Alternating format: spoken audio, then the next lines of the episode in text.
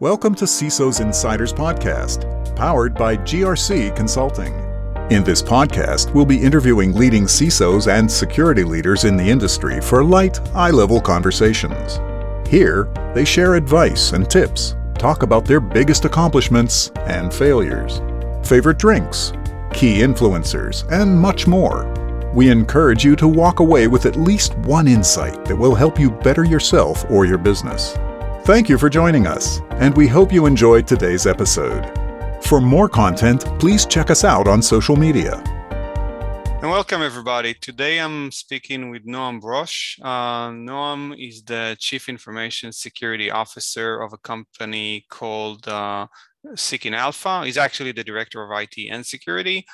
Uh, and looking back at your bio, Noam, I see that you've graduated from a variety of uh, IT-related positions, starting all the way, you know, back to 2006, starting as a system administrator, um, occupying all kinds of IT positions, such as the IT system manager, system administrator in a variety of companies.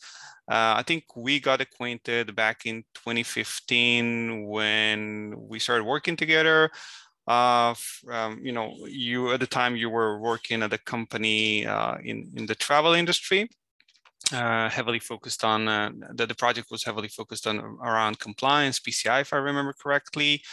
And I see that from from that point on, you graduated, you transitioned into the the cybersecurity and compliance space. But if you could uh, step in and introduce yourself for our listeners, that would be great. Sure, sure. Um, First of all, glad to be here. Um, yeah, I, I, did start as a system and network administrator back in uh, uh, 2006. Um, but uh, security was always part of my role, whether it was firewalls or anything, you know, part of the job.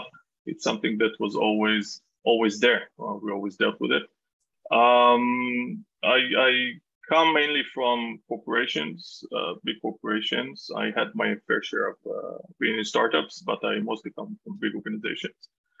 And we did indeed meet in 2015. Uh, I worked for a company that was uh, PCI DSS certified, and we worked closely with GRC uh, on a weekly basis, I must say, uh, to get the certification every year. Um, good times, good times. And I uh, transitioned from Actually, that specific company was purchased as part of a merger into a bigger, bigger company. We became really big. And in that organization, I finally stepped in as a CISO to the request of uh, management. Um, uh, that's, I think, in a nutshell, that's uh, what it. Yeah. Great, and you're based out of Israel, right?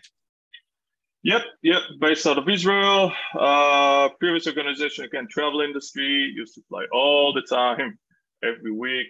Um, you get sick of it, but uh, when you get used to it, you, you miss it too. You know, it's kind of, oh, I'm flying too much. And then, oh, I miss flying. So it's, yeah, yeah. yeah. Mm-hmm. Great. And now that we've got uh, that out of the way, maybe I can ask you a couple of icebreaker questions here that I tend to ask. If you could share about your marital status and your favorite drink, that would be great. Oh, sure. Um, I'm, I'm married plus two, two boys, three and six, fighting all the time. Um, and uh, yeah, yeah, all the time. It's amazing. Um, and my favorite drink is coffee. Uh, but if we're talking about alcohol, it would be beer. But I would say it's mostly coffee. I grew up in a family that owned many coffee shops and restaurants, so I'm, I'm oh. I was exposed to coffee very early, and that, that's kind of stuck, you know. But yeah, coffee definitely. Got it. Okay. Interesting. Uh, you know, let's dive right in. Um, and I think you've, you, I think we've spoken about it, but the, the focus of the podcast is not about specifically about the, your company or even about the industry or trends. It's more mostly around you and your journey and what you had to endure in order to become a CISO, basically. So mm-hmm. my goal is here is basically to put you on the spotlight, give you the the stage, so to speak, to you know introduce yourself and allow like provide as many uh, experience sharing as, as possible. Uh, so let's dive right in. If there's one thing you wish you'd known before you begin your career, what would that be? Um, I would definitely want someone to tell me how big and vast the market is. I mean, when I started, it was I was very narrow-minded where I wanted to go. I knew exactly what I wanted, but I think a lot of uh, a lot of newbies in the industry feel the urge to focus on a very specific path instead of looking at the big picture because the market is so big. It's it's enough to just put your foot in the door somewhere and you get in. Uh, eventually, you're gonna get where you want to. So, uh, no despair uh, experience. I know sometimes it's a must, but just put yourself, you know, if you start as a as a as a NOC or as a SOC or as a help desk as a QA, you can always grow from there and get where you want. Yeah, and you know, I've been having a lot of conversation about it, and I've been reading a lot of threads. Uh, you know, people that want to join the industry usually struggle with what they want to do first like how how can they you know insert themselves into the cybersecurity and com- compliance space what what to do first what first position to take on? And you know a, a, lot of people would say will tell something like yeah you need to know how to code or others would mm. say go be a soc analyst. In your opinion what, what's the like the best way to uh, again i don't know if there's a best way yeah. but, uh, what would your advice be here? Um i support multi-talent kind of uh, people um, everywhere. I had people working for me, under me, colleagues, whatever. They're always jack of all trades. So as, as far as, as, what I'm thinking, I think you should definitely start with something like systems or networking. I think it's it's it's going to help greatly wherever you go. But I don't think, like you said, there's nothing. You know, there's not one path to take. You can you can start as a help desk, but or again, you know, SOC, NOC, whatever, uh, coding, I think that you're going to find your way eventually. But I, I do highly advise to start somewhere which is a bit different in cybersecurity so you get more experience. And you can definitely use this to advantage when you move on into the cybersecurity. So, um, again, personally, I would say, again, systems networking because it goes hand in hand. It's something that uh, definitely uh, DevOps even, you know, the, those things are, they go hand in hand with cybersecurity when you're done. So that would be my, uh, that would mm-hmm. be my suggestion there. Mm-hmm. Okay, great. Um, if you could, you know, peg or name like one big failure that you had, what was that and what did you learn from it? I have, uh, yeah, I have one that really affected me in my career is, and that's the fact that I was uh, running after the money. Um, I was working for, I had a really good job in a really good organization, 3,000, 4,000 people, American company, kind of a golden cage in a way, a really, really good organization. And uh, after a few years, I think four years or so, I was approached by headhunters and they offered me a lot more money than I was making. And then, hence the golden cage, I found out that I'm actually worth so much more outside. And I tried to convince the organization to uh, get a big raise for almost a year, but that uh, never happened. So I actually went after the money and I moved to a startup company, which was 17 people when I started and 21 people when I left after a year. And that was the biggest mistake uh, of uh, my career. I, I consider it my biggest failure because um, again, moving from a big corporation to a startup, you need to adapt, but that's okay. But it, it was it was just about the money. It wasn't about doing what you like, doing what you love, uh, um, not getting uh, the advancement that you need. I really felt that it was actually going backwards, uh, and I only spent one year over there, and that's definitely uh, something that I think people should consider. You know, it's not always about the money. Yeah, and so let's let's dig into this uh, this just a bit more if possible. Mm-hmm. in in what uh, aspects was that the biggest mistake? Just because of uh, you know just uh, you didn't have uh, as many challenges or uh, it wasn't as, as thought provoking what was the reason? No the, the, there's always challenges but the environment was very um, closed environment, very little technology, um, not a lot of opportunities, um, not a lot of growth. It was not a lot, you know, you couldn't go anywhere. You were, you were very confined to a very specific space. And uh, it felt like, you know, you're not doing anything substantial. It's, it's, it's, they brought me in to do some stuff and I did it. And that's it. You know, it's kind of running on maintenance mode now. And um, I, I, really felt like, you know, every time you want to put new technology in to get new stuff, there was no nobody listened to. It was very again confined. Um, I think that a lot of people feel like that in big companies, you know, like NOC suck people. When you ask them after a few years, how are you doing? They're like, ah, they don't let me do anything. So uh, this is kind of how I felt for a year. You know, I uh, I got all the knowledge uh, that I had, and uh, I did a lot of stuff, but uh, eventually it wasn't enough. So got it. Yeah. Okay. And you know, speaking about the failure side of things, what would you say your biggest accomplishment was? Um, that's kind of that's kind of hard to answer. You know, accomplishments uh, aside from having kids. Uh, so professionally speaking, um, you know well, those, those, if i could stop you there like i think having yeah. kids that's the easy part you know it doesn't take a lot yes. it's just biology i mean i think yes, raising yes. them maintaining them and having a oh, yeah. relationship oh, i think that's the hard part but uh, please go oh, on yeah yeah um so i would say that you know you have those whether you're in networking or i don't know let's say you're in a data center you have a huge project you're exchanging some equipment, sensitive equipment in a production environment that is making billions. And when you're done, you have the, you can take this, you know, step back and take a deep breath and say, uh, "Oh wow, we're done. You know, we did it." Um, or in the cybersecurity world, if you are preventing a phishing campaign from happening, or you do takedowns, or you see that the playbook and the incident management work, those moments you can step back and say, "Okay, wow, we did it and you can smile and say, okay, now you can rest for a few minutes. I think those are, if I can, you know, say those are the accomplishments that uh, all of us have. You know, not just myself, but I, I definitely see it as a, yeah, mm-hmm. as, as an accomplishment. Yeah, those tiny moments, and I yeah. do still have them. I do still have them. uh, it's still, yeah, definitely, you know.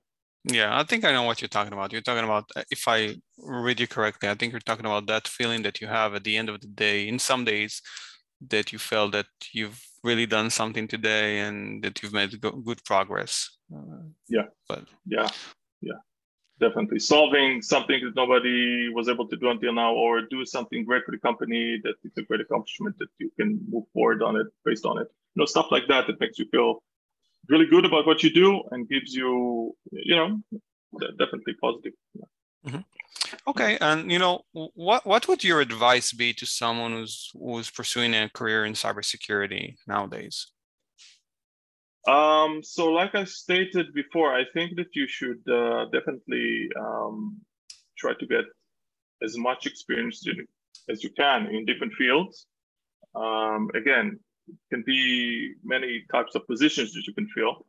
Um, it would it would very beneficial, very helpful when you move uh, forward to be able to, to use that experience that you have, whether it's uh, hands-on, again, as a DevOps engineer or a networking guy.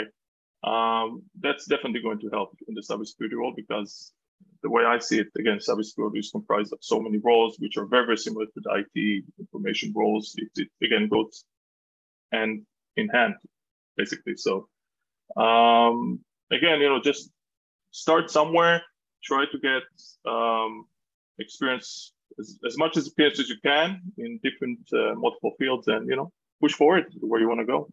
Yeah, again, I think that uh, I've, I've known a lot of newbies that, you know, exactly like you said before, they don't know what to do, they don't know how, and I, you know, just, just get in there, you know. It doesn't have to be exactly what you want to be something a bit different. But eventually, if you follow you know your dream and whatever you want to do eventually you you will get it it is uh you know you will get it yeah. Yeah i just want to spend a, two more minutes on this topic because i've had these conversations with a lot of uh you know people uh in in mm-hmm. the past since i founded the company and even before that. Uh you know a lot of uh people that we hired at some point, you know, they transitioned, they moved to other roles, and my advice to them was always uh, very similar to yours it was basically along the lines of look experience as much as you can try to learn as many domains and realms as you can because once you get into the, the seat of a CISO, you need to have as broad of a foundation as possible. Because mm-hmm. otherwise, mm-hmm. well, let's say you do land a CISO, but you're missing like a core, you know, element of, of education. Let's say just you know SDLC or even mm-hmm. IT or DevOps you'd mm-hmm. be you'd find it hard to have like uh, meaningful and engaging conversations with your peers and then you you might not be as professional as you could be. And i think i think one of the reasons uh, not reasons one of the problems that some people have these days is that you know they tend to focus on like a specific silo and then they miss like the broader spectrum of things and that would actually uh, prevent you from becoming a successful CISO. That just you know my opinion.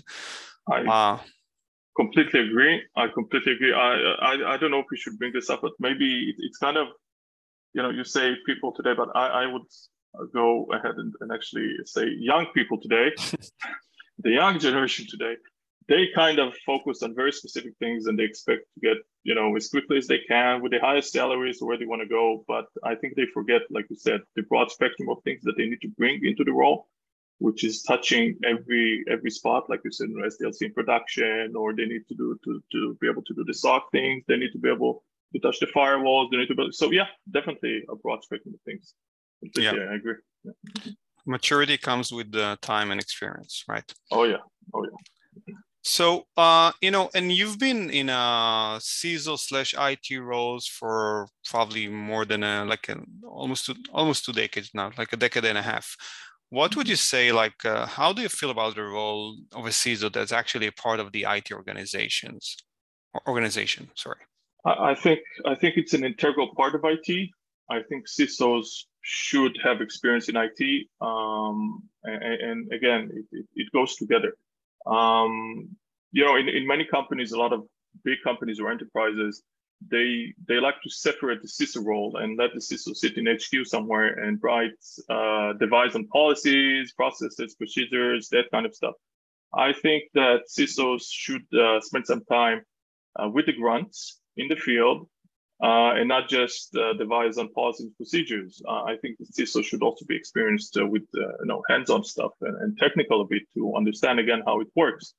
Um, it, again, it has to be part of IT, um, but I do have. Um, I think that CISOs should be independent in a way. They should have their own independence because in, in many companies, those CISOs they either answer to the CIOs or the CFOs or the CTOs. And you get a lot of conflicts when you do that. I myself, uh, currently, I'm, I'm actually uh, reporting to a CTO, but I have a full autonomy on what I'm doing. Um, but I, I think if it's possible for companies, I think that CISO should be independent and uh, but still they should be part of it you know there's a direct connection with it um, all the policies all the procedure i was talking about that the cisos are creating IT is the ones that's going to follow them uh, mostly. Um, you know, funding or uh, it's, it's, the symbiotic relations kind of, you know, funding is being shared usually from the CSOs and IT. It goes together, even R&D. So it should definitely be um, an integral part and connection of IT. Mm-hmm. Yeah. But, but how do you think uh, organizations going to go about in solving that potential conflict of interest? Of you know you being under IT, but also maintaining independence? So um, independence is something we need to struggle and strive for. I, you know, it's it's it's something that should be. Again, I don't see it in many companies because I think it's companies only slowly now understanding that CISO should be independent. Something because CISO are always reporting to uh, CIOs and CTOs and CFOs. It's always, you know, I haven't I don't think I've met lately anyone that was actually reporting to the CEO. You know, it always goes to someone else. But I think, I definitely think that those CISOs should be reporting to the CEO directly and should have their own independence and uh, to do those things. I think that's going to solve a lot of the conflict that we see when CIOs or CFOs or CTOs are pushing the CISO to do something that they want uh, for their mm-hmm. benefits. Um, so that's why I think that those issues should be completely independent, reporting to the CEO. Yeah. Got it. Okay. Uh, anything uh, along? So you know, uh, in being in the security space, in the information security or cyberspace, you need to uh, the the environment is constantly changing. You need to keep learning and honing your skills. Do you have any suggestions about like the best resources that have helped you along the way? Yeah, definitely. When I was young, I used to create those virtual environments or physical environments that were mimicking um, the real environments. Uh, those were my virtual labs. This is where I tested things. I integrated new technologies and I saw how everything is working. Uh, then, when I was uh, moving uh, to other companies and I was exposed to more production environments, I saw that those are actually called staging and next environments. And those are the playgrounds where you test everything. And uh, I think uh, practical information when you play around in staging next environment is far better than the theoretical stuff you you, you read about or even case studies. Um, why you know, and uh, as as things moved on, I actually in the travel industry when I started working uh, in the specific company that uh, we worked together. Um, this specific company was running dozens of POCs every week it was just amazing to be a part of that um, chain of, of POCs. It, it was just incredible. We were always looking for the edge for the business to be the fastest, to be uh, the best in what we do, and trying to find the POCs, whether it's open source or commercial um, software or systems or whatever. It was just amazing to be part of it because this is how you could learn where the market is going, what are the new technologies, um, you know, where the market is going. It was, was just incredible. And this is something I took with me. I think POCs are, um, are a great resource to see where the market is going, see where technologies are evolving. So yeah, I think those are the best resources that you can get. And I still do it uh, where I am. I run I run POCs just for the you know just for the fun of it. Um, not not just you know I'm going to buy this and that product, but I run POCs uh, not anymore on a daily or weekly basis, but let's say every couple of weeks there's a POC. I talk to DevOps. I want to see, oh, did you hear about this in the product? Let's try. I talk to, you know, uh, so th- those, in my opinion, are really, really um, good resources to try. Great, interesting. That's the first time I'm I'm hearing this as a response to this question, by the way. So, but mm-hmm. I definitely understand uh, the value in uh, experiencing many POCs. Mm-hmm. Uh, is there one common myth about uh, our profession uh, that you wanted to debunk?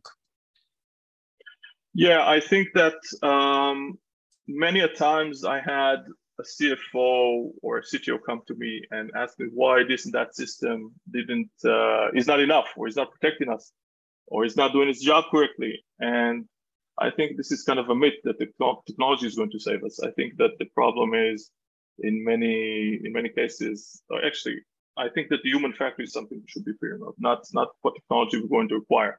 I think the human factor is the problem, and this is why security awareness, um, educating the employees, the users, I think it's one of the best tools you can have.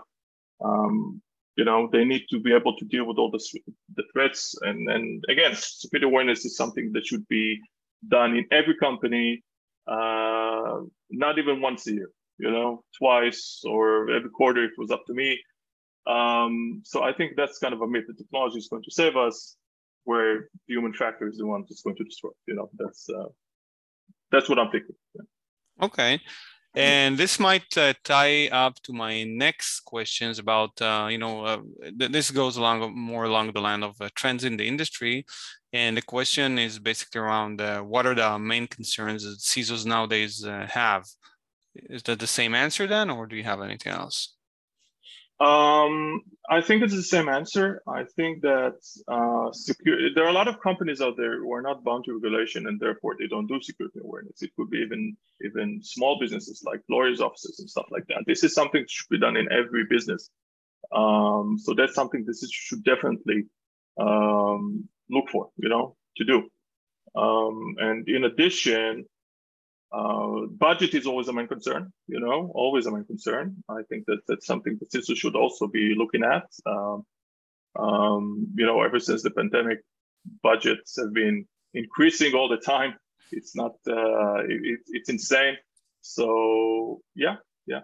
Yeah, but personally, I think this would come to a stop, uh, if, if it hasn't already, uh, with the uh, impending recession, or at least you know they, they think there's, there's going to be a recession. But uh, mm-hmm.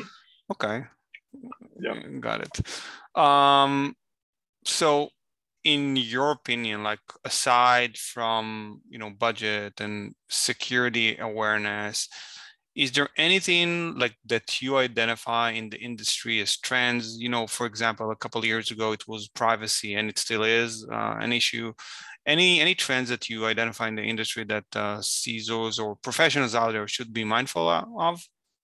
Yeah so privacy is definitely an issue. You can see what's going on with google right now in the eu um, where i'm working we're affected uh, exactly with that uh, issue.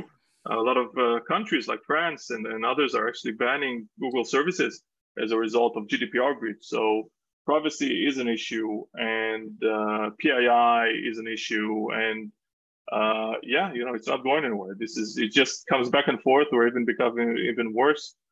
Um, so yeah, GDPR and anything related to privacy, um, yeah, definitely something you should be focused on as a CISO. Um, in addition, um, I've actually been exposed to some threat intelligence tools a couple of years ago. Um, companies like IntSights that was acquired by Rapid7. Um, there are others, of course, but I, I, think I think threat intelligence is a really useful tool. Um, it kind of opens a portal to the unseen world of darknet and dark web. I think it's it's really a tool that can be used in every every company. I think every CISO should uh, know about this and, and use it if possible. The things that you find is just insane, and it doesn't matter what industry you come from. I come from the travel industry, and it was uh, insane what I saw there, and now I'm in the, kind of the investment uh, uh industry, and it's insane there. You know what the, the things that you find there. So I think threat intelligence is something that every CISO should be aware of and, and focused on. Um, what else? Uh, production, production, production, production. Anyone that's coming from production, this is something. This is in, in many cases it's the moneymaker for many companies. Production is something that CISO should have to look into. You mentioned the SDLC, and, uh, yeah, definitely production. It's uh, something that every CISO should uh, look into, understand the business in terms of the production, and and you know, make sure production is safe because this is the place that makes your money in many cases. Okay. and let's touch a bit about the role of the CISO. You know, it's obviously it's today it's not uh, the same as it was 10 years ago, 15 years ago. In your opinion, what are the most important skills that CISOs nowadays should have? So CISOs, CISOs are leaders, I think, in many cases, because you're leading the company wherever it goes in the cybersecurity world. You're leading the company, so you have to be a leader whether you want it or not. Um, understanding the business, I think, is a skill that every CISO should have, because a lot of CISOs um, actually uh, they copy and paste profiles. You know, they they they, as far as they're concerned, they know about technology and what needs to be done. And the basis is definitely very similar to every company uh, when you want to, yeah. And uh, but still, you need to understand the business. Um, it's not enough just to apply or integrate technologies. You need to understand how the business works. Uh, very important, in my opinion, wherever you go, um, to be more effective as a CISO. Uh, incident management, something that every CISO should uh, be, you know, knowledgeable about. Um, and another important topic uh, for me is all the stuff that GRC does, for example, all the regulation and governance and, and, and compliance. I think that this is not just a niche for data protection officers and risk assessment departments. This is something that CISO should be uh, knowledgeable of, all the regulation and the compliance. CISO should be definitely part of that. Um, being able to communicate or communicative CISOs, you need to be able to talk to all the executives and the employees and the users, something that you need to do it again as a leader. Um, you need to be political because of all the conflicts that we stated before. I, yep. uh, you know, you people don't like it. I didn't like it, but you have to do that. That's uh, otherwise you're not going to get anywhere, especially in big organizations. You have to be political. Um, I think that CISOs, I've mentioned before, should be a bit technical with some hands-on experience. Um, I think uh, CISO should be versatile and adaptable to all the changes. And uh, I think that's it. I think that's plenty. Yeah, yeah that's plenty. Yeah. yeah. And, Mm-hmm. And do you foresee any changes in the role of the CISO? Like, where is the CISO role is going? Let's say we, you know, if we look into the future, like 10 years from now, in your opinion, what would you see more that we're not seeing today?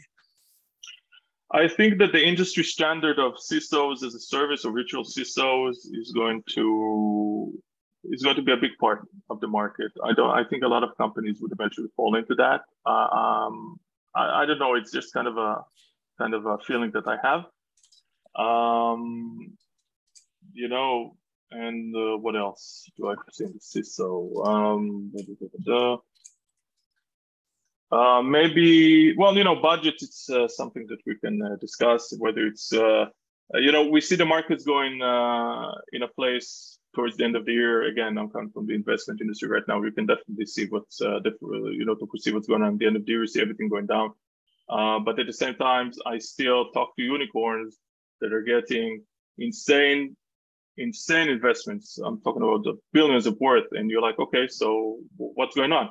You know, of course, it's not the same, and the IPOs are not as crazy as they were, uh, but still, you know. So yeah, we can. I think we can argue about the budget a bit, but yeah, yeah, mm-hmm. yeah. Okay, and in terms of the industry as a whole, you know, we you've spoken about uh, um, you know, obviously uh, threat intelligence and training and awareness.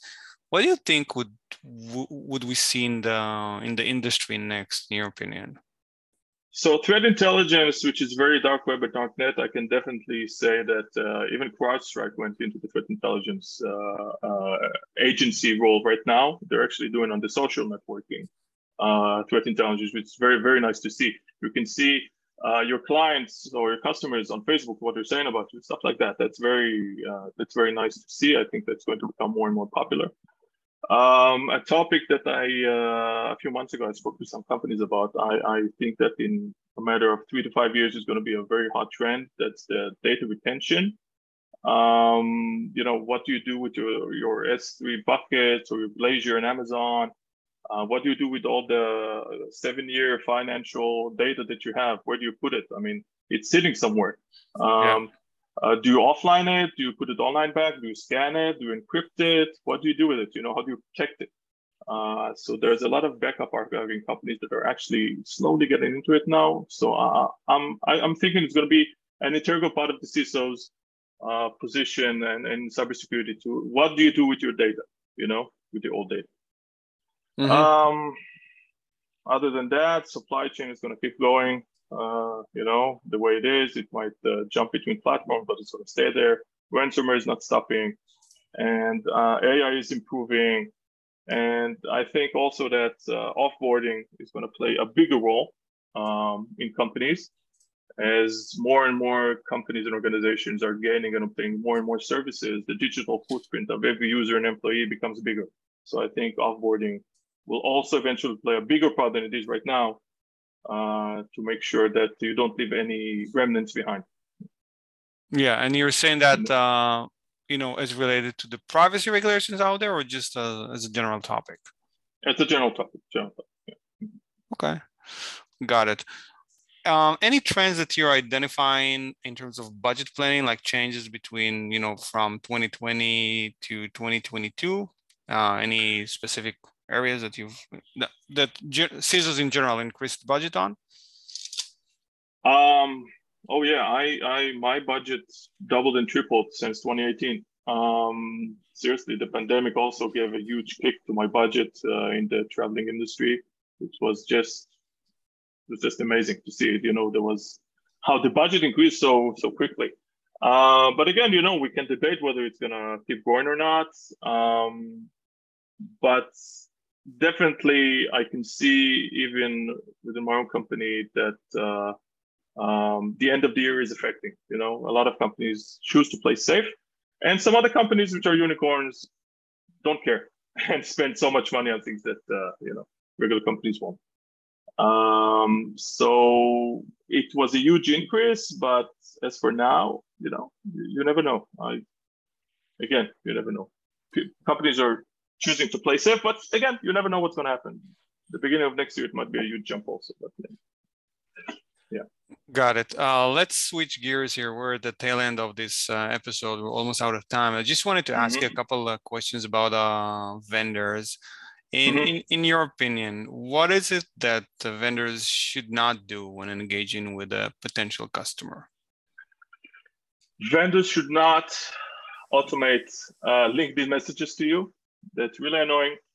Um, vendors I don't mind actually vendors uh, sending me messages, but it's the way they do it. You know, um, I get dozens of messages every day from vendors all the time, and um, I find it more appealing when they actually talk to someone from my company and then they get forwarded to me. That's something that's a bit more appealing to me than just people shooting emails or sending LinkedIn messages, uh, trying to fish you and uh, to see if you're going to react or not. Um, so yeah, I, I would definitely say talk to someone that knows someone, and it's it's going to be more appealing than just uh, bombarding uh, messages and hoping to get something uh, as a salesperson. You know. Mm-hmm. Yeah. Mm-hmm. Okay. Uh, what is it that you are looking for in a in a vendor then? Uh, two things. Uh, availability, which is something I ask for my own people. I expect the vendor to be available to me whenever I need him. I've had it many times before the vendor was not available because it was just a reseller, and that's something that I'm not looking for. I want the vendor to be there for me um, as a customer. And uh, the second thing is I, I I want the vendor to be professional about and to be able to support the products that they uh, you know they're offering.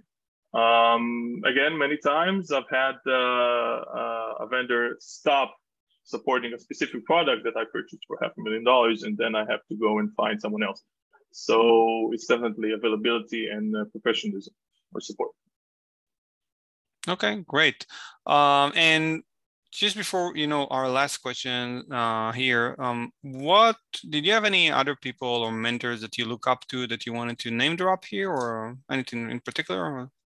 Um, uh, yeah, I've always been a mentor. I, I, don't think I should name drop, but uh, I can definitely say that I had a couple which were completely different from each other. I had a head of production, which was, uh, you actually knew him, uh, which was the smartest person I've ever met in my life. He had the ability of sitting in a room completely quiet and, and ask all the correct questions, even if he was not uh, very fluent in this specific field uh, which was a good example. And on the other end of the stick, also a person that you know, by the way, was uh, the other character of the person that's, uh, you know, when he comes into the room, he's very loud and everybody knows he's there. And he's shoving people politically and doing whatever he can in order to get the result that he wants. And uh, um, very political and a great, great delivery person. Like you could give, you could deliver anything.